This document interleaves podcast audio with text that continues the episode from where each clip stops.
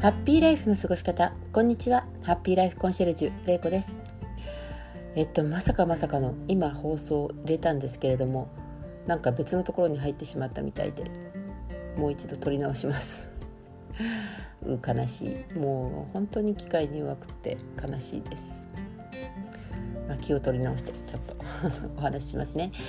えっと実は私歯のホワイトニングというものを人生初めてしてみました。えっと、歯のホワイトニングっていうのはあの歯科でお医者歯医者さんでやるあのホワイトニングとあと私が受けたセルフホワイトニングというものがあるらしいんですね。で私はもうホワイトニングというものは、まあ、みあの聞いてはいましたけれどもどういうものかは全く受けたことがないのでよく分からなかったんですけれども私の受けたセルフとあのホワイトニングっていうものはまあ広い範囲で言えば家の中でその歯垢除去というか歯を白くするという効能を述べているあの歯磨き粉ですね。ああいうので磨くってこともセルあのセルフホワイトニングということらしいんですけれども、まあ、私が受けたホワイトニングは自分で、まあ、あのその歯の汚れを取る、えっと、なんていうお薬といいますかそういう溶剤をですねあの歯に塗自分で塗ってであのライトを当ててで、まあ、汚れを落としていくというものなんですよね。まあ、時間にしてだいたい30分ぐらいが平均みたいなんですけど、まあ、これが10分だったり、あの両方でまあ20分ですね20分だったり片方20分の40分いろいろコースがあるらしいんですけど私は15分2回のあの30分コース受けてきました。でこれがあの、まあ、人によっていろいろらしいんですけれども私はびっくりするぐらい本当に白くなりました。もう本当に次行くのが楽しみなぐらいワクワクしてたんですね。でまあ、あのただですねその歯セルフホワイトニングっていうのは漂白剤を使うコースもあるんですけれども私はとりあえず汚れを落とすコースでお願いしたのでもともとの自分の歯の白さ以上には白くならないということらしいんですね。でまあ最初から漂白剤を使うっていう手もあったらしいんですけれども私は自分の歯がどこまで白かったのか、まあ、全然覚えていないですよね。いつから黄色くっていうか、まあ、黄色いとまでいかないんですけれどもいつまからこんな色になったのかもわからないですしまたあの子供の頃どんな色だったかも知らないしっていうことで、まあ、とりあえず汚れを落として自分の歯の本来の色っていうものを知りたいと思ってあの受けたんですけれども結構白くなってあこんなに白くなるんだったら試してみるのもいいかなと思ってやってきました。でこのホワイトニング受けている時にですねあなんかこれって、まあ、汚れを落とす溜まったものを落とすっていうのはなんかいろいろなことにもつながってくるなって思って考えたんですね。まあ、例えばですね体重ですよねあの年を重ねるとだんだんふっくらしてくる方が多くていらっしゃるんですけれども、まあ、こういうのも、まあ、あの日々の運動習慣だったりだとか食べ物のあの好みだとか食べ方とかにいろいろやって、まあ、体重がふくふくとあの増えていくわけですよね。あと病気とかもそうですよね。あのまあ、気づいた時にはもう病気になってるっていうのはその前いつもお伝えしてるみたいにその前にいろいろなことが重なってあの体の中でも未病という状態で始まっているでそれがまあ表面化して病気になるっていう形なのでこれもまあ体の中のにたまたま赤みたいなものですよね。であと、まあ、体の中というわけではないんですけれども生活においてもねあのお掃除とかってそうじゃないかなと思うんですよね。1年に1回大掃除あの暮れに年の暮れにする方多いと思うんですけれどもこれもね、あのー、やっぱり人それぞれでずっとやってない本当に1年に1回ドカンとやるっていう人はもう毎日はあまりやらなくてその時に一気に落とすってことをされていると思いますし、まあ、それが嫌な方はもう日々ちょっとずつちょっとずつして大掃除というものを1年間ね特別したことはないっていう方もいらっしゃいますよね。なので、まあ、大掃除をするようなお部屋っていうことはまあ家の中に見えない埃とか汚れがどんどん溜まっていくっていうことにつながるんじゃないかなって思うんですね。でこの、まあ、汚れが溜まった状態、まあ、あの体にしてもまあえっと、部屋の中あとまあ心とかもそうですよねあのストレスとかで、まあ、あのふつふつとあの怒りだったりとか悲しみとかが溜まっていくとやはりそれも病気として出てきたりします。でまあこうやってね心とか体とか、まあ、家の中のことだとかいろいろまあ溜まっているっていうものを一気に解消する方法っていうのは、まあ、世の中いっぱいありますよね。あのよくあのなんていうんですか CM とかも流れているように、まあ、一気に痩せるあのダイエットジムだとか、まあ、サプリだとかあとそうですね、まあ、汚れを取る業者の方のあのコマーシャルだとかまあいろいろあるわけですよ。でもまあ病気に関してもまあそうですねあの手術をするとかいうのはまあ一気に片付けるっていうことになるんでしょうか。まあ、そういうことをですね一応経験してその時点ではバッチリきれいにする最初に戻すっていうもうリセットするみたいな形っていうのはそれは確かに必要だとは思うんですね。だあのちょっとずつちょっとずつやってる間に、まあ、あの片付けるというか汚れを取るというそのモチベーションといいますかやる気がなくなってしまえばまた元に戻ってしまうっていうことが大きくあるのであの元に戻るというかあの良くなることはないっていうことに例えるともう一気にきれいにしてあの片付けてそしてあの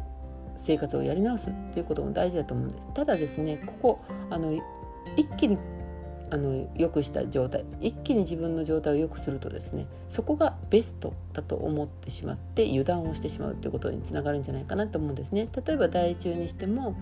あのダイエットジムだとかサプリメントで一気に5キロ1 0キロ痩せますって、まあ、歌われてるものの効果が出たとして5キロ1 0キロ痩せたとしますだけどそこにあのやはりあの元の体重のことも知っているのでもともとはこれぐらいだったのがこんなに痩せたんだからあの少しくらい食べても大丈夫よね少しくらい運動サボっても大丈夫よねっていう形でまた日々暮らしていくとまた元の体重に戻ってしまうリバウンドしてしまうっていうことありますよね。でこのリバウンド繰り返しているとあの体重って減りにくくなるので要注意だと思うんですね。あと病気なんかにしても、まあ、一気に手術とかして、まあ、治したっていうことでもやはりそれまでの生活習慣というものを改めなければまた再度同じ病気になるということもあるわけですしまた別の病気があの発症してしまうということもありますよね。なのでやはりここもあの気をつけなければいけないっていうことですよね。あとお掃除とかね片付けに関してもあの埃とか、まあ、あの汚れでね人は死なないということは言われますけれどもでもアレルギーという状態になってねそれが精子に関わってくるっていうこともあります。なので、まあ、あのやはり家の中はきれいにしていた方がいいっていうこともありますし、まあ、あのうとかねなんかあの、まあ、信じる信じないは置いといて運っていうことでもね家の中のきれいにして空気を通すっていう風を通すっていうことは大事だとされていますし運気を上げたりとか、まあ、あのするっていうことを考えても、まあ、家の中ってきれいな方がいいのかなって思います。でまあこういうふうに考えるとですね最初最初っていうかあのまあ物事がであの自分の目の前に現実化というか見える化した時にですねそれを一気に片付ける。これはあの先ほども言いましたように大事なことだとは思うんですけれどもそれをベストとして考えない。これをベターとして考えるっていうことが必要なんじゃないかなって思います。ベストだと考えるともうそこから下がっていくことしかない。もしくはそれを保ち続けるためにもうとても大変な思いをしなきゃいけないっていうことあると思います。でしかもそのえっとやった結果が自分のベストでないと感じる時なんて最あの困っちゃいますよね。特にあの5キロ1 0キロ痩せるって言ったところは2 3キロしか痩せないっていうのもその時点でもモチベーションも下がってますし、まあ、あのそこをベストだと思ったらまあ諦めもしてしまうということでやはりここはベターと思ってあの考えていただくことがいいかなと思います。そしてそのベターだと思えばですねあのちょっとずつつけていってもっと良くなるかもしれないっていうふうにも思えるかもしれませんしあのそれをベストな状あのなんていうんですかその悪くなることもあると思って、まあ、不安っていうか、まあ、そこからあのまだまだやらなければいけないというふうにね思えるっていうなんかこう考え方なんですけどそういうふうに思えたらまたあのいろいろね改善をしてあのそのいい状態っていうのが保ちやすくなるんじゃないかなって思います。まああのね年を重ねるといろいろなことを諦めてる方って多いかなって思うんですよね。まあそれは年を重ねるっていうのがねなんかもう20代30代でもう年だからとか言われるともう本当に悲しくなるんですけれども、まあ、そうじゃなくて本当に年を重ねるっていうことをした時にですね、まあ、あのいろいろ、まあ、栄養素的なもの体で作り上げていくものっていうのも減ってきますし維持するのも大変っていうことで、まあ、減っていくということを前提に捉えるならばいろいろなサプリメントだとか食事とかまあいろいろ気をつけていかなきゃいけないことたくさんあるんですけれどもでもねそういうことをあの考えて行動していけばですね全くもってあのひどい状態にはならないと思うんですよだって現にそれをあの習慣にして続けられている人世の中にいるじゃないですかとっても素敵な年をね重ねたあの俳優さんだったり女優さんだったりあとまあ著名人の方にも多くいらっしゃいますよね。でそういう方を、まあ、あのいるっていうことを、ね、見習うというよりもそのいるということだから私にもできるんだっていう気持ちも持っていただけたらいいなと思うんです。まあ、もちろんね私もあの人たちに、ね、時間があるんだとかお金があるんだとかあと、まあ、コネクションがあってそういうことを習うことができるんだと、まあ、ちょっとこうひがみっぽいようなね ことも思う時もありますありますけれどもあそこまでいかなくても。でもあそこに近い状態には私なりになれるんじゃないかっていうそういうふうに今は思って行動をしています。なのでね、あのー、これを聞いてくださるあなたもねそういうふうなこともし思っているようなことがあったら、あ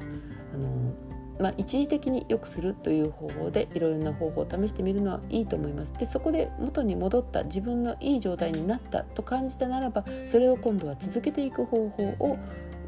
あの考えてあの続けていく方向に考え方をシフトしていただいてですねその状態ができるだけ長くあの続けられる。さらにはもう少し良い状態に持っていける自分が